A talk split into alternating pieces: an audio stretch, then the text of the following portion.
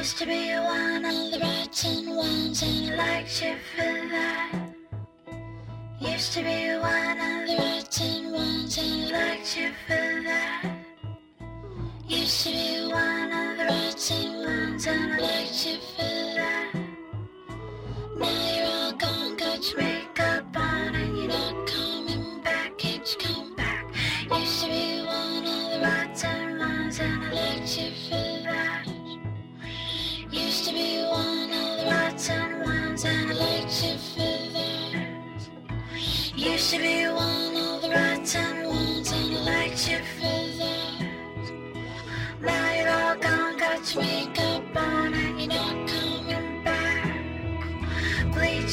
cheeks, smiling, fish, up in dreams.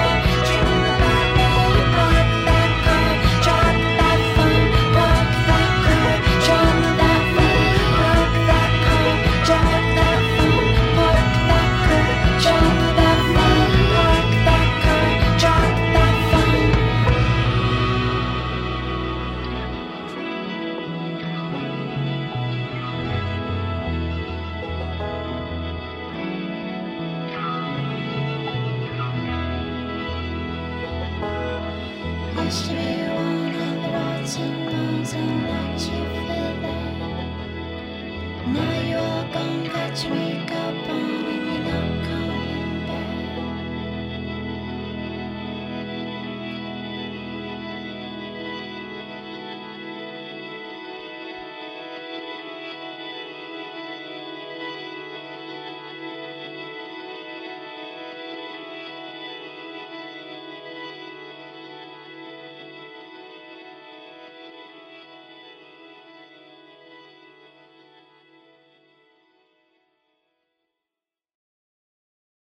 This is InkStuds on CITR 101.9 FM. My guest today is Dylan Horrocks.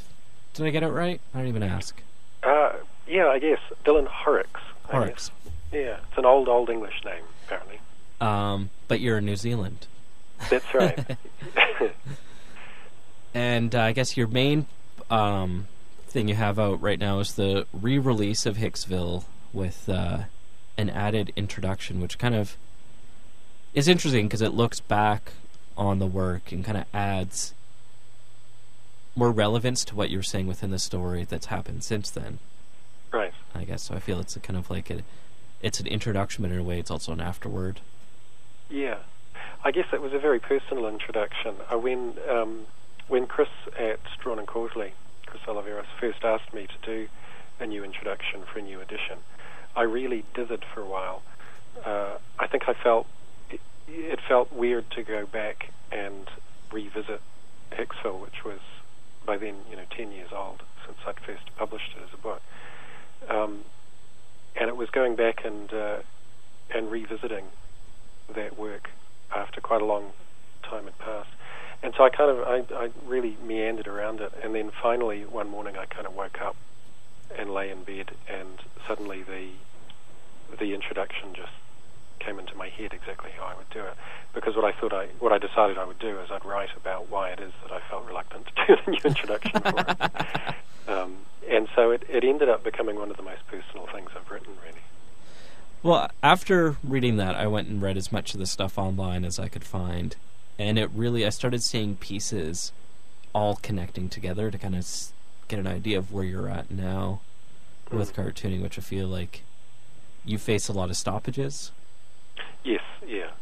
Yeah, that's a good way of putting it, actually. Stoppages. Is it's, that, it's that feeling of coming up against a wall now and then. It almost feels like you're creating work that wasn't you didn't feel honest to yourself about what you're creating. Yeah, I, I guess, I mean, the key thing is that after Hicksville came out, um, and Hicksville was the culmination of about six years of working on a story that really evolved as it went, but Mm-hmm. but came very much out of me. Hicksville's a very, very personal story. Um, not personal in the way that the introduction is. I mean, the introduction's strictly autobiographical, and I'm talking very much about my own life. Hicksville wasn't like that. It was like a very personal exploration of my uh, dreams and feelings about about comics and about uh, I, I don't know. I guess about my relationship to art in general, um, and growing up in New Zealand, which, like if comics are at the, the absolute edges and margins of the art and literary world, New Zealand is at the, the margin of the geographical world and the cultural world. We we've always seen ourselves as being right on the edge, um, kind of the arse end of nowhere, really Mm-hmm. and uh, and so Hicksville is very much about all that, um, exploring how I felt, uh, uh, how I felt my place in the world was as a cartoonist in New Zealand, and um, and where I saw comics, their place in the wider world world of art and literature. Uh, so I worked on that very personal story for about six years, and then afterwards I started getting invited to write for uh, DC and Dark Horse and some of the bigger companies. And so for about four years, I was really focused on writing comics for DC, first for Vertigo and then for the DC superhero lines. And um, at first, I thought that was terrific, you know, because I could earn reasonable money doing that. And I was only writing them; I didn't have to draw them, so it couldn't take that much time, right? and uh, and I would still be able to, to write and draw my own comics on the side. And so I started my new series and Quarterly Atlas in about 2000, 2001. And and while I was working on these DC comics, but after a few years, I think what I'd really learned was that I'm not the kind of cartoonist who can just sit down and write comics as a commercial arrangement. I um, I think even when I'm trying to do work which is basically just bashing it out um, according to a set of according to a brief, Mm-hmm. even when I'm trying to do that, I, it ends up becoming a very personal process. Um, and so when I'm writing a story that that isn't really me, it doesn't come from me, and it it may reflect a view of the world that I don't share. Um, it does start to feel very dishonest, and I think that over a few years that really ate away at me to the point where I, I what it feels like is I lost my voice. I lost my voice as a writer and a cartoonist um, because I was trying so hard to emulate some other voice that I thought I was expected to capture. I, I oh, I, I really wonder about that contrast because I mean, with something like Batgirl, you look. It seems like you're a cog and machine, and I almost wonder like how much do you really write? Are you basically just creating dialogue to go along with what the expectation of the whole wider Bat world story or whatever it may Yeah. be? Well, it varies. I mean, I I have to say that that uh, that the people I worked with at DC were, were great, and the um, I really was. I suppose, in practical terms, I was pretty free to explore the stories I wanted to. Um, I think, and and you know, I have friends like like Ed Brubaker, who who I met when he was doing small press Mm-hmm. semi-autobiographical comics in the 90s.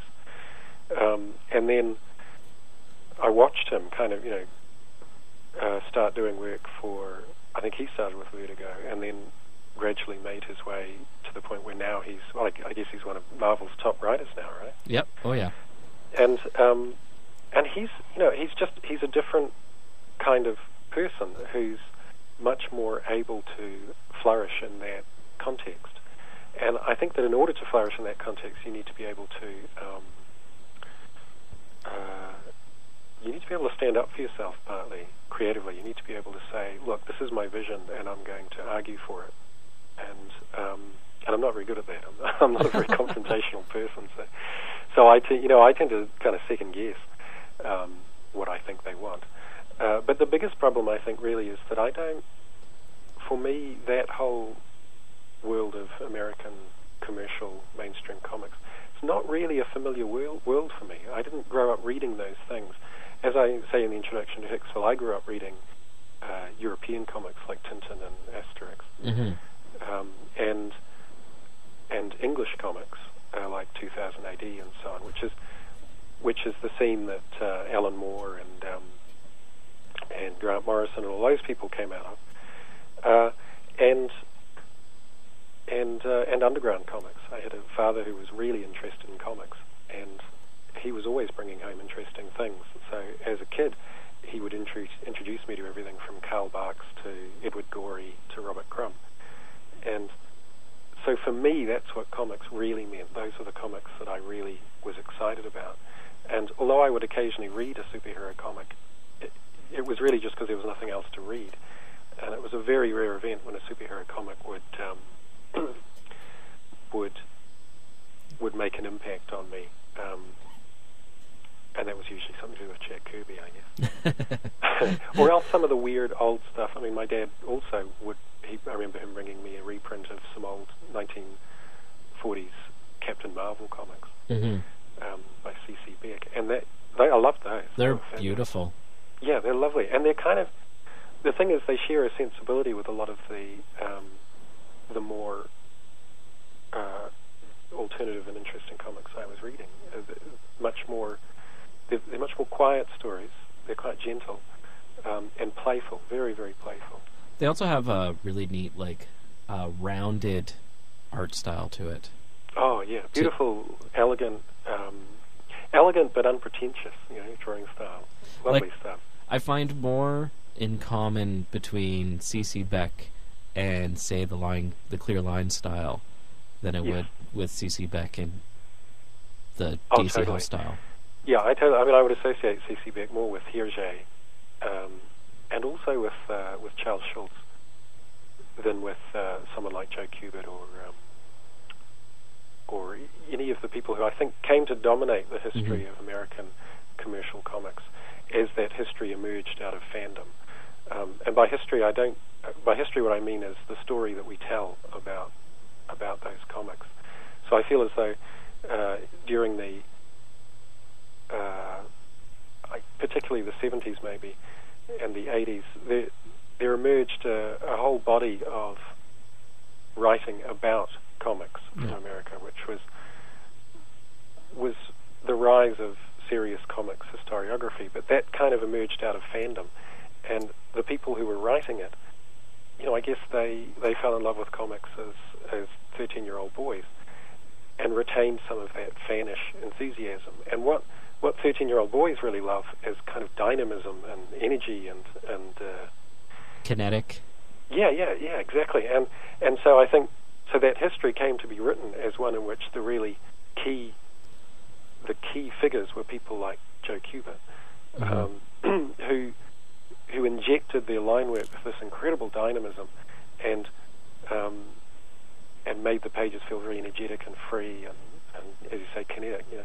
And I, and I think that there were there were a lot of forgotten little byways of comics in America, um, which were were really just not even noticed by the people writing those histories, and those are slowly being rediscovered hmm uh, now. I think, um, and you know, they, there are things like the romance comics, and um, and I don't mean the Jack Kirby romance comics, No. but still had that incredible kinetic Like uh. Alex Toth's work. Yeah, yeah, but even even Toth has a real energy hmm to him. I guess I'm thinking more like in the in the late seventies and early eighties when I was starting to read things like the Comics Journal.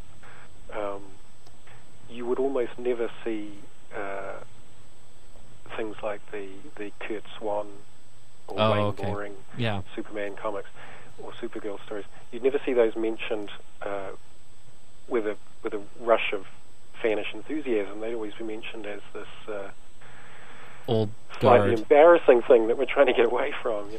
Which is Um, interesting because interesting because you have folks like Alan Moore's uh, whatever happened to Man of Tomorrow, you know, Yeah. very influenced by that, and also the story that Grant Morrison just did with Superman, the All Star Yeah. Superman, which is all heavily influenced by that. Yeah, well, I think all that stuff has. Ha, there's always been people that, that were uh, retaining interest in, in that work, but but I feel as though uh, the dominant narrative that we had for a while um, is is breaking up, and or has broken up, and uh, and there are lots of. I mean, things like the the rediscovery of uh, of Fletcher Hanks and so on. Um, those really awkward, uh, clumsy, clumsily drawn comics, of which there were so many in the 30s and 40s and early 50s. Uh, that that awkwardness in itself is appealing to me. I actually am really drawn to old comics that, you know, they have some of the same qualities of, of outsider art without all the um, without all the bullshit. the art, Yeah. the fine arts world There's no wrapped around pretension. Yeah, I'm sure that's getting wrapped around those things now.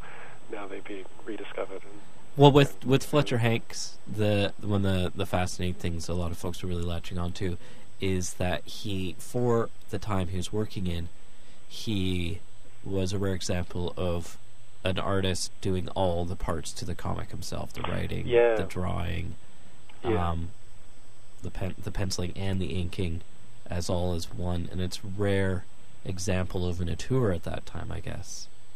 And, Yeah, and creating and- his own vision, and his comics all have that same vision. As ridiculous and uh, kind of hateful as that vision is, yeah, and it's driven. I mean, I think um, I, one of the things that appeals to me is the fact that it's it's driven by this kind of strange intensity. Yeah. it's uh, it's great stuff. But I'm also, you know, I, I like uh, I like odd little um, kids comics and so. on. I mean, there's there's always been people holding, carrying the flame for things like Little Lulu. I Uh, just had a big uh, show all about John Stanley last week. great, great. I mean, all that stuff is really being um, built back in to the history as central, crucial parts of it. And I, I think what, what I guess for me, it's partly a reaction against uh, that incredible kind of obsession with uh, with the dynamic that I feel dominates American superhero comics these days and has done for a few decades. hmm And I found that very difficult when I was writing at DC. I would write a scene in which two characters would be sitting at a table talking, and they were having an argument, but it, but they didn't they didn't have the argument by shouting at each other. Uh, the way I wrote it, they were sitting there quietly talking, and there were moments of silence, and there were things they bit back that they didn't say, and I wanted to have this emotional intensity kind of boiling below the surface. And I get the artwork back, and um, and you know the, the characters would be leaping out of their chairs and shouting and waving their arms around. I thought, well, of course they are because these guys are, are trained to and are expected to make the page dynamic at all times. I mean, it, there's this enormous uh, It's- and, and this powerful incentive to just keep things always feeling kind of dynamic and interesting. And I'm always trying to tone everything down. I mean, in my own stories too, there's an awful lot of quiet and stillness. It's quite amusing because, like, with Hicksville, this is kind of what you described would happen. It's like you're Yeah. writing your own future. I know. Well, that's the ironic thing is that. Um, I mean, I think I say in the introduction I should have listened to Sam, um, because there's a moment in Hicksville where the character Sam Zabel, who is frequently, not entirely, but he's frequently used by me as a kind of alter ego or avatar that I put into situations to explore from my own perspective. Um, yeah, Sam Zabel is put in this position where he he he's offered uh, what I then kind of took up. he, he, he turns it down. He dodges the bullet that I uh, that I took, um, and as, a, as an indication of how foolish I am as a human being, I I, um, I took that bullet after having written a story about why you should dodge it. So I don't know. I, all I can say is that I have a weak character. oh, poor. I don't But know. But I learned. I mean, again, I, you know, I have friends for whom they they would catch that bullet in midair and turn it and, and make great stories out of it. And I, the whole experience has enormously increased my respect for people like Ed and Mhm. uh, and Alan Moore and so on, who can who can go into that that commercial comics environment and produce extraordinary stories that turn the whole thing on its head.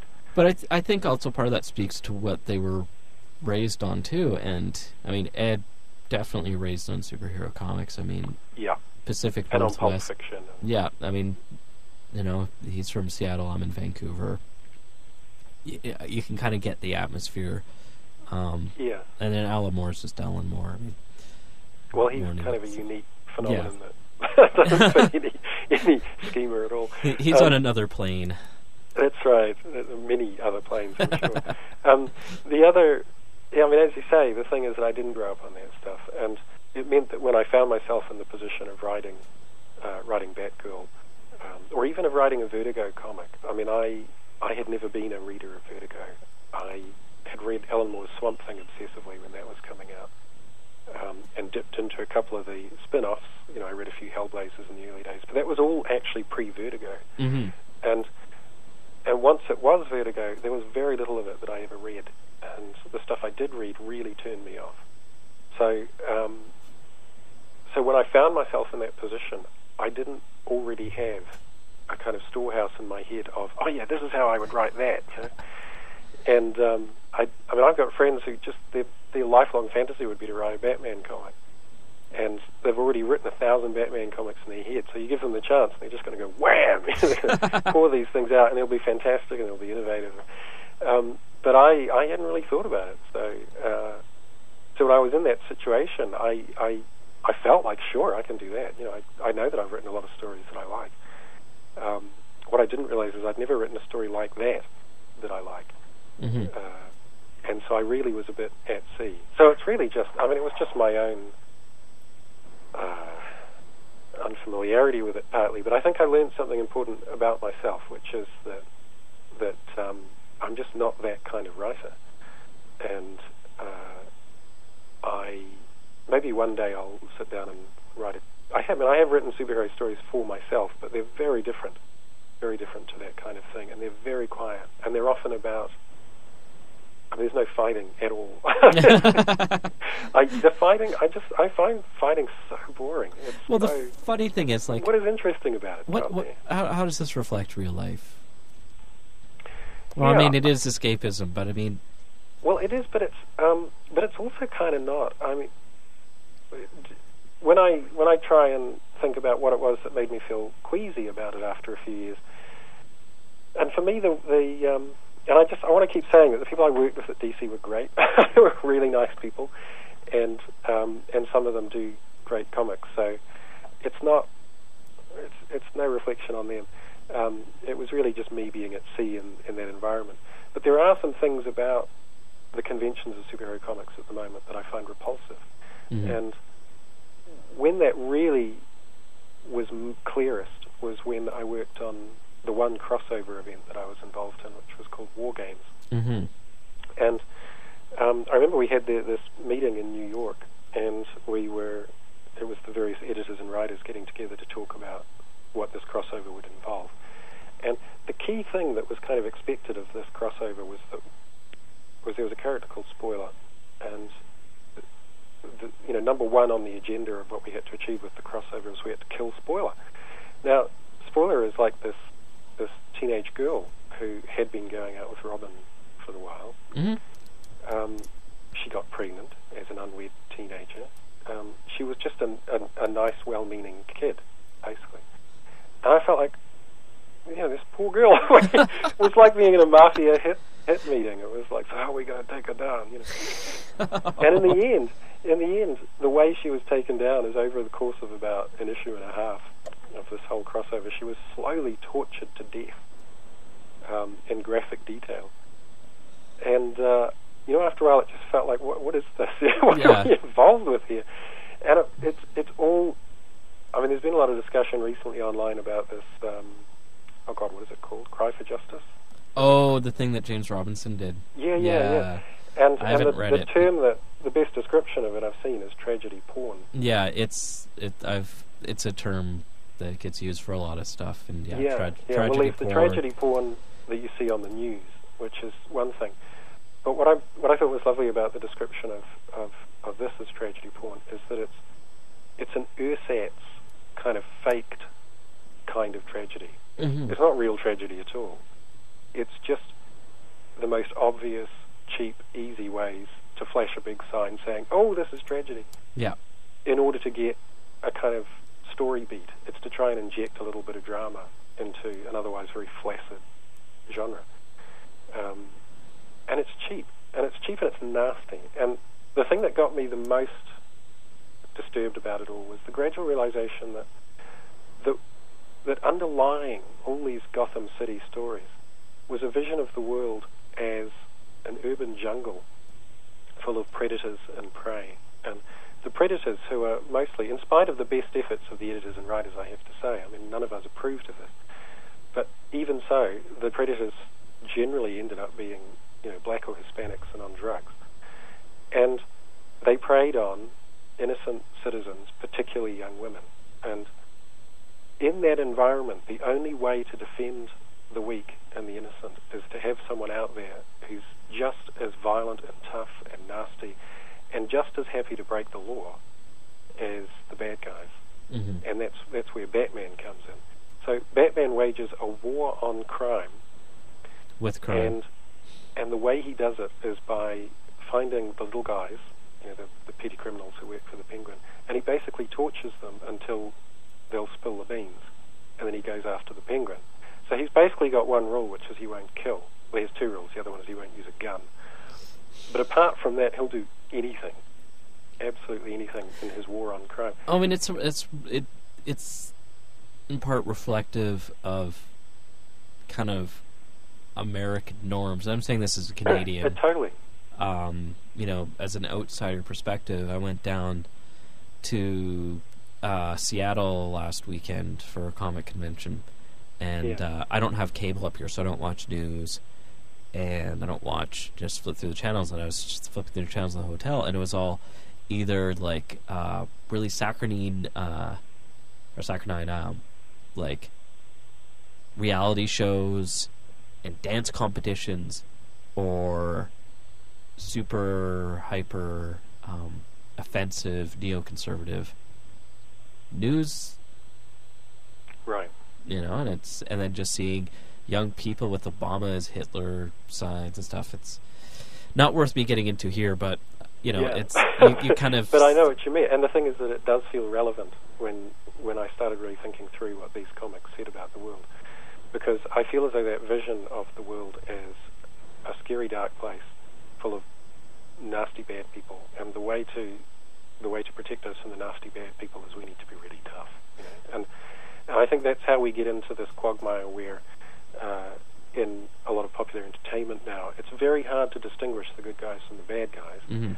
Because they both do terrible, terrible things.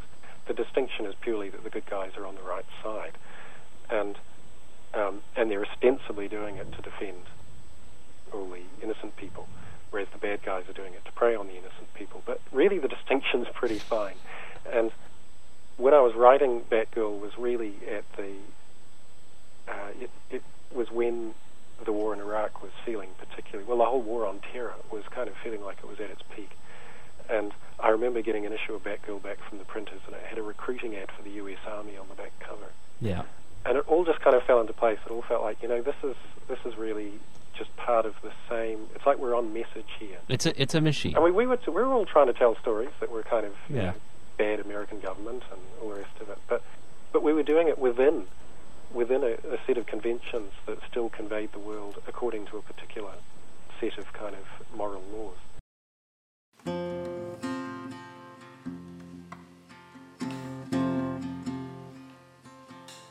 If I want you, it's purely that there's nothing else.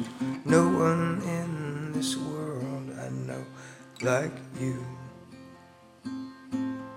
If I lost you, I would be as if bereft of every single thing that makes us more than two. When I touch you, it means so much to me. There is a sensual mystery to every move. And when I'm inside you, I know it is the only place to be completely free, completely true. So you can trust me, you can open every window, every door, and let the light come flooding in, let all the swollen rivers roar. But there is more of what love inside of me than even I can comprehend. There is no end my only friend.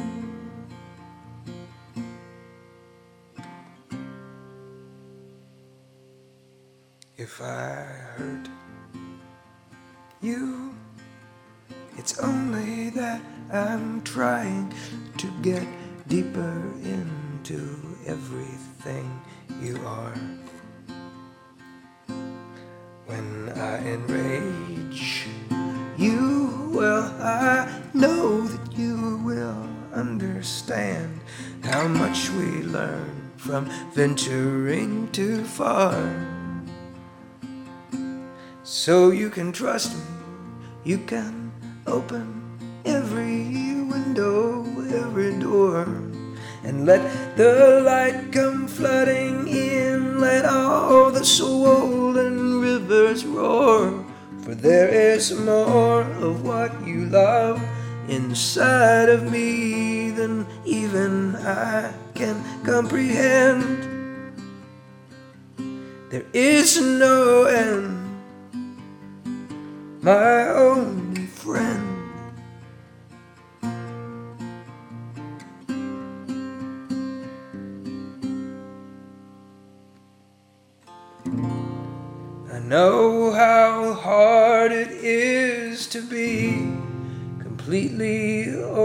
strong, and free to say what's truly on your mind. It's never easy to unload the very essence of the code that holds the key to your design.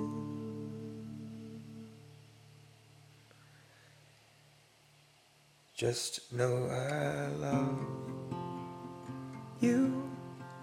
Yes, I think I know exactly what that poor deluded cliche truly means. I love you, it must be true. I finally put it in a song instead of singing in my dreams.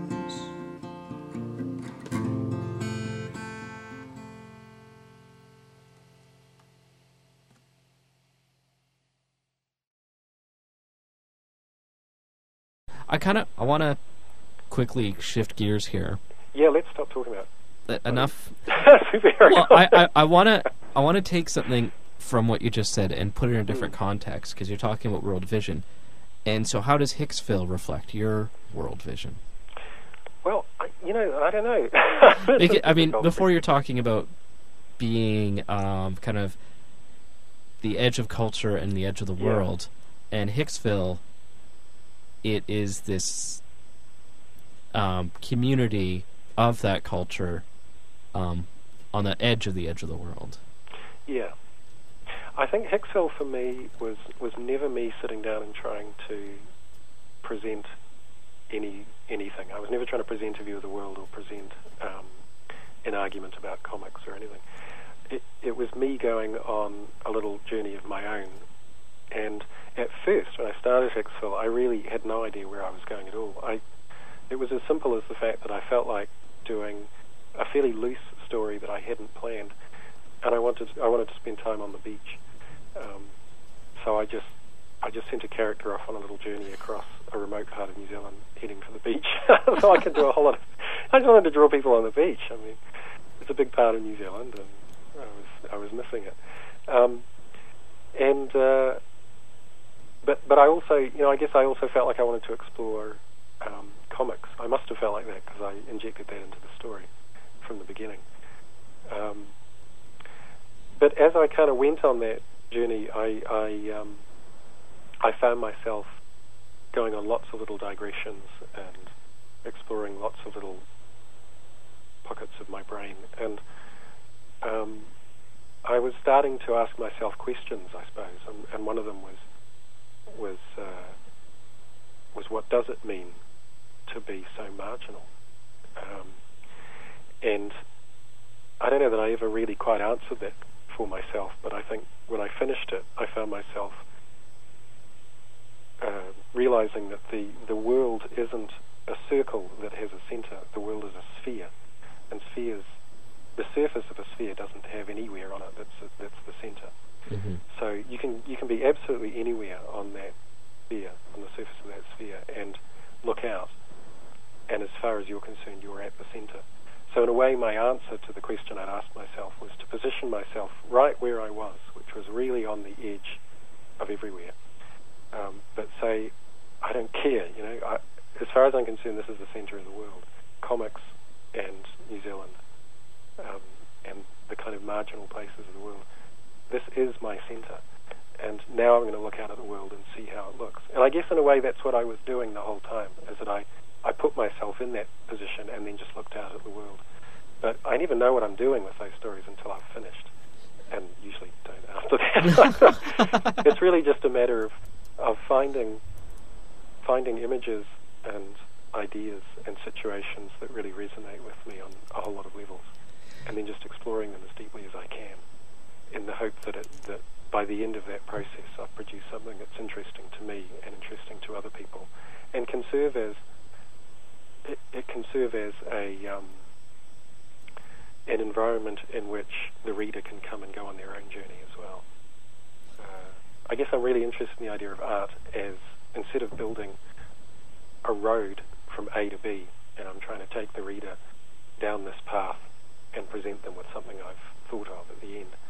Instead of that, I'm trying to build a playground that they can come and play play on, and um, and in the process of playing, both the reader and myself, you know, we can we can start to learn things about the world and ourselves, I guess. And that we're not learning things that I'm telling them either. We're just learning things that the world presents to us while we're on that journey. I don't know if it makes any sense at all. It, it is, and I, I kind of I don't know if this question's really going to link very well. But one thing I've noticed following your Twitter and things like that is your interest in kind of intellectual property rights, and I'm Yeah. and I guess the way I'm going to link this, and it, I'm probably not going to make sense, is the segue of the day. this, Yep. yeah, the, the the awkward segue, uh, the non sequitur segue. Uh, how I kind of we're talking about the the use of the art. How do you feel is art as a public responsibility slash public property as a creator? I don't know that that was a train Yeah, wreck I- question. No, I think. well, um, I, I've sort of come to the. My interest in the whole intellectual property thing has been a gradual process over the last few years, um, and it's. But it's always it's always something that's been there in the background simply because I've read a lot of comics history, and anyone who knows anything about the history of comics in the U.S. at least knows that intellectual property rights are a big part of the story. Um, there's the story of Siegel and Shuster creating Superman and then getting uh, completely exploited by national periodicals who became DC. Um, and there's so many stories like that in the history of comics. Or the story of Captain Marvel, uh, which was the most popular superhero comic by the end of the 1940s, and it deserved to be. It was enormously entertaining, but was then basically killed off when the when national periodicals sued Fawcett for copyright infringement simply because they were doing a superhero. Mm-hmm. Essentially, is what it came down to, and they they killed Captain Marvel in the courts that way. So, you know, the history of comics is partly a history of copyright being used not to protect artists but to exploit them. Copyright being used by corporations to exploit creators and artists. So I've always been aware of that, for, most of my life that meant that I, I, I felt as though as a cartoonist you should work very hard to avoid giving away your copyright and you should zealously guard them and protect them. But in the last several years, I've, I guess that has shifted so that I now feel as though the whole model of copyright and intellectual property is is the wrong model for me. It, that copyright takes our involvement with the work that we create. It takes that involvement and it turns it into a property right. And the problem with a property right is that you can sell it or it can be stolen by, by sort of legal shenanigans. And then someone else owns it. And that's happened again and again and again. Um, and the other property is that it's not an accurate description of the engagement the whole society has with the piece of work either. Mm-hmm. Um, and the last 10 years, as the internet has has really exploded and taken over, um, we've we've seen that the technology, as it's done time and time again in the past, is changing the relationship we have with the production and distribution of art and culture. And one thing it's done for me is that it's really clarified that we're all in this together when it comes to art and culture. I might make Hicksville, you know, I can feel as though I made Hicksville all by myself. It took me six years, and I had a day job, and I was kind of drawing it in my spare time, and um, and it was a lot of hard work. But I know damn well, when I'm honest with myself, that the process of creating Hicksville was was actually a very communal one, um, on a very deep level. That I was drawing on all kinds of things that were feeding into me from the outside culture, from the history of comics, from comics I was reading, uh, and also from you know things my friends would say, and and so on. And there's a very real, a very real sense in which creating a story or a piece of art for me feels like receiving a gift from the world and the culture around me. Um, and I feel when I create something that feels good, um, it really I feel grateful. You know, I feel really grateful. I'm, I, I'm not one of those people who says, "Oh, you know, you know God spoke to me," and it, you know, I'm just channeling. It's not like that because I know I put a hell of a lot into it. but I'm not the only person that does make it, and um, and Hicksville, that's very strongly the case. And I mentioned in the introduction, there's a few key images and a few key moments in Hicksville that clearly I received from elsewhere. The lighthouse running Mhm. through the whole book. Um, I didn't realize until relatively recently that that clearly came from Moominpappa at Sea, the Tove Jansson children's novel Yeah. um, which which is a book that I would read over and over again as a child, but even as an adult. Uh, and there's there's other images in there that come from the Moomins. Uh, there are there are images that come from dreams I had.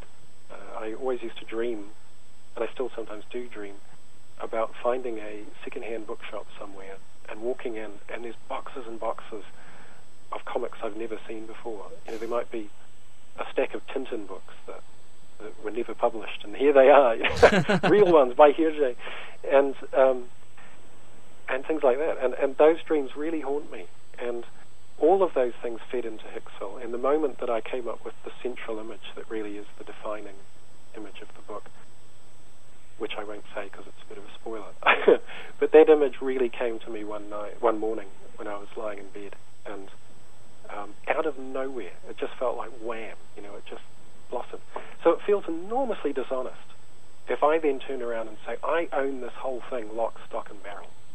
You know, it's to me, it's it's a it's analogous to saying that the earth, the, the water in the earth and the, the soil and the plants and the seeds and the minerals, that just because I paid some money and bought this patch of land here, that now belongs to me, and I can then exploit it in whatever way I like, regardless of the consequences to anyone else.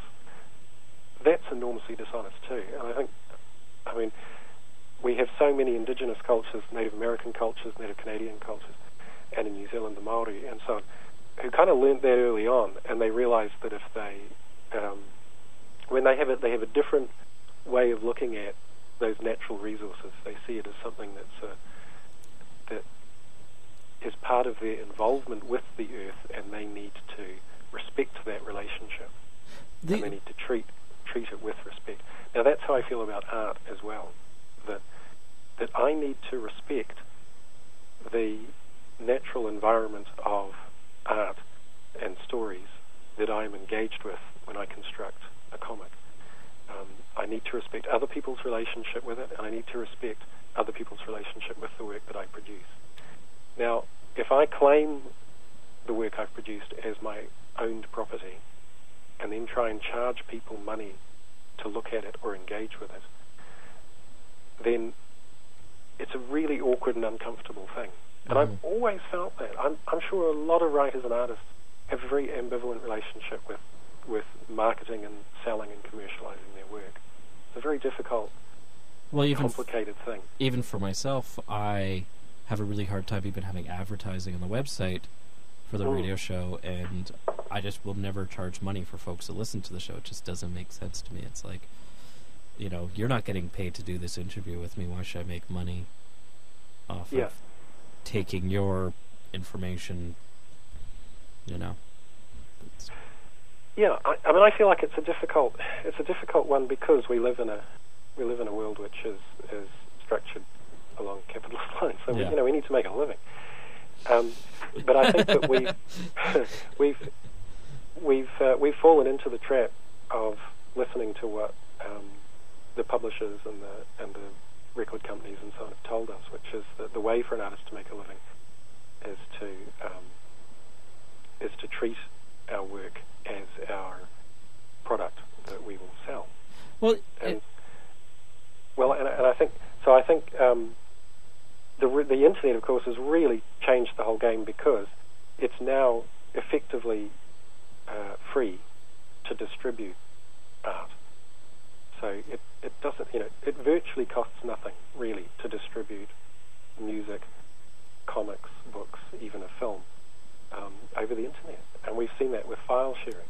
And this is like an extraordinary revolution. To me, it's it's up there with the invention of printing. It's it's like wow, this is well, all our dreams could come true. And what's stopping us really making use of that and creating this utopia is our fear of losing control of the ability to exploit the work commercially. I just I want to jump on on that with just kind of my own thought while you're talking is that the notion of intellectual property in some ways came with the printing press, right? Well, it kind of did. I mean, the idea of intellectual property as such really only dates back a hundred years. Um, and but the idea of copyright, uh, which would go back a little longer, really it was the 18th century when copyright was first about 18th, 17th, anyway, under Queen Anne, my history's not as good as I thought it was. I should know Um, this. I'm a history major. but it, it, uh, it, those are all relatively recent concepts. Um, and part of the problem we've got, I think, is that in the Middle Ages and, and for most of our history, the really key images and characters and stories and songs and so on that dominated the culture, they weren't actually anyone's commercial property. Uh, so there were Bible stories, there were folk stories, hmm folk songs, and so on. Those things just just were passed around and were shared by everyone, and artists were free to use them. Now, not entirely free to use them. I mean, if it was religious imagery, you could get in big trouble if you presented it wrongly in your painting. Um, but you certainly didn't have to pay to use it, and you didn't need the permission of someone to No. use it. Uh, and those concepts are very modern. That's a very new thing. And the result of it is that we've we've lost what's called that kind of um, creative commons, that public common, commonly owned uh, culture of images and characters. There's a very a very important New Zealand novelist called Nigel Cox, and he he wrote a novel some years ago called um, Elvis, sorry, Tar- Tarzan Presley, and it was a, a really interesting novel, which was really looking like it was going to be his big breakthrough novel internationally. Um, really interesting. It wove together autobiographical elements and also the story of Tarzan growing up in the jungle and the story of Elvis Presley and his rise to fame and decline and so on. Um, now that novel was effectively killed by the uh, the Edgar Rice Burroughs. I, I, I hesitate even to say estate. I mean, it's kind of a corporation now hmm that manages the Burroughs' properties. But I mean, Um, how, and they, they they threatened to sue and killed the novel, and that's it. So we're not even kind of free to use those shared iconographic things anymore in in our culture.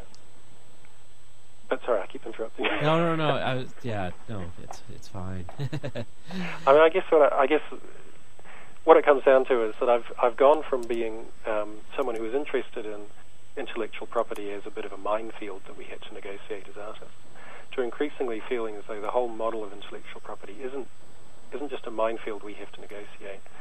It's actually a huge barbed wire fence that's been shoved through our entire culture, and primarily by the corporations that exploit artists rather than by artists themselves. And it's now become, it's got to the point now where the whole edifice of intellectual property, I think, needs to be, at the very least, deeply rethought and possibly thrown out and replaced with something else. And the closest thing that I've found that that feels that, that matches more how I feel about my art and my interaction with other people's art is the Creative Commons hmm model. Like the Cory Doctorow's. Yeah, yeah, exactly. It's what Cory Doctorow uses, and it's what uh, Lawrence Lessig is involved with, and Michael Geist in Canada. Um, Is this part of the decision to to post so much on your website as far Yes, as webcomics exactly. go? Yeah, It's exactly why. It's one of the reasons that I um, I've shifted from serializing my stories on paper in little comics pamphlets. Also, the economics of that are kind of you know, fading away. Yeah, I don't think John and Corley does any more serialized comics anymore. Yeah, I mean, I shifted from that to putting them online. But so I'm, I'm the new work I'm doing, uh, a story called The American Dream, which is kind of my very personal uh, feelings about America, about the United States, and, and where it's got itself uh, politically and culturally. Um, and also The Magic Pen, which I'm serializing, which is a much more relaxed story about being a cartoonist. Um, those two things I'm serializing using a Creative Commons license online. So it's it's what they call attribution non-commercial. And what it means in practice is I'm happy for anyone to reproduce or copy them, and even to do derivative works, so long as they're non-commercial hmm and so long as they give credit to me. Um, and if they fulfill those two requirements, I have no problem with it, and, and I've granted that license to everyone. So you know, if you want to put, if you want to take an image and put it on a T-shirt to give to your girlfriend, go for it. And if you want to, if you want to put it on your blog, then that's all great. Just make sure you put a link to me, and as soon as you start selling those T-shirts, you need to get my permission first.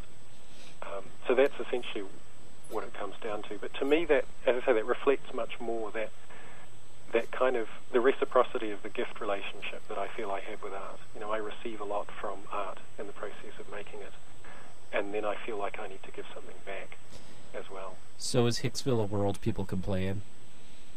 Totally. In fact, I you know way back in um, in the '90s when I was first doing Hicksville in, in my comic book pickle, uh, I used to say to cartoonist friends, "Look, feel free to do stories about Hicksville." Um, and a few people have. One day I want to kind of put them all together and um, and publish some of them.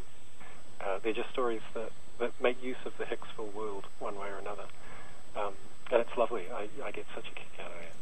It, it's it, it's something that I, I see a lot of folks within comics have like a genuine affection for the whole concept of Hicksville. Yeah, I guess. I mean, it, I guess it's not surprising that comics people um, really, really seemed to uh, to love Hicksville because it's about comics and it's about why we love them, um, but also about how difficult that love can be. I mean, I open it. I open it with um, with a, a, a quote from Jack Kirby, which which may be apocryphal, but I did get it from a written source, in which he said, "Comics will break your heart." Um, apparently, Charles Schulz said something very similar too. And I love that quote because to me it says everything. I mean, they will break your heart. You'll fall madly in love with them, hmm um, but they'll also, you know, they will break your heart. There- There's there's things comic things about comics that are uh, that make it a very hard a hard art form to be in love with. I kind of Um, s- describe it to friends who are having trouble working on books. Just it's she's Mm. a mean beast. Yeah. I mean, it's not. I guess it's not only comics. I I know uh, I know some musicians who I've Mhm. spoken. I met about three musicians who, as soon as it became um, their main focus, you know, they became session musicians or they were in a band that had a CD or something. They'd go through a patch where they couldn't listen to music anymore, and they couldn't they couldn't walk into CD stores. And, uh, and I've met writers who have that. They just can't read novels anymore. Um, And I know cartoonists that can't read comics. Well, exactly, exactly. So it's the, I think it's it's to do with the very intense, intense relationship we have with our art. It's enormously rewarding and fulfilling, but at times it's it's like any love affair. It can be um, can be painful too. It can leave you scorned. I have to uh, bring us to a close, Dylan. Um, someone's eyeing me to wanting to use the uh, studio I'm recording in right now. well, it's been lovely talking. It's it's been really great, and I really appreciate you taking the time to chat with me. Um, I guess for the future, for folks to look forward to, we've got the the Hicksville collection, which just came out, and any chance we'll be seeing, or any idea when any of the other stuff will be collected, or just for now, folks can go to the website. Well, I, I, um, they can they can look at it now and see as far as I've got on the news stories on my current website, which is hicksvillecomics.com, um, and that's where I'm serializing things. And then I'm hoping I'm hoping to have a new book finished this year, uh, and possibly a collection of my short comics as well. Um, so that's the hope. And in um, in October, I'm coming to Toronto as well for uh, for the International Festival of Authors, oh, nice. um, and that's really exciting. I've just heard about that. That's in. Uh, I hope I'm not jumping the gun by mentioning that publicly. I don't know if they've announced it yet. well, um, if uh, you can find out from Peggy if Yeah. it's not, and I could just do. Meh. Yeah, I may be coming to Toronto sometime. Well, I hope they can get you into Vancouver's uh, Writers Festival. yeah, well, I'd love time. to. Uh, I'd love to travel around, I, and I love visiting Canada. Um, I I have my mother grew up in uh, Buffalo, just over the just over the border. Yeah, yeah, right by Toronto. Um, yeah, so I've I've spent a, a bit of time around um, northern New York State, but also, you know, all my publishers have been Canadian. So, yeah, Wise choices. yeah. Well, Canada, Canada just kind of you know reminds me a little bit of New Zealand. It's like uh, you've got some of it's it's um, We're both in our colonial recovery. that's right, and there's a slightly kind of chilled out aspect. Well, thank you so Good much, comment. Dylan. Yeah, thank you.